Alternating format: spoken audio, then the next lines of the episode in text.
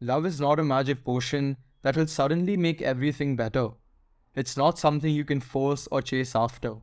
You can't just go out and find the perfect person and expect everything to fall into place.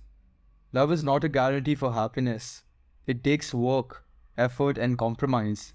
And let's face it, 99% of the relationships you see on social media are fake. They're curated to show only the good, the happy, and the perfect. But behind closed doors, those relationships are falling apart. You can't force someone to love you or make them stay in a relationship with you. You can't force how someone feels or they want. Love should be a mutual feeling, not something that's forced. And if you're constantly chasing after someone who doesn't want to be caught, you're only setting yourself up for disappointment. So stop chasing after love and relationships. Stop putting your happiness in the hands of someone else. Instead, focus on yourself and let love chase you. When the right person comes along, you'll know it. And when you're truly happy with yourself, you'll attract the right person into your life.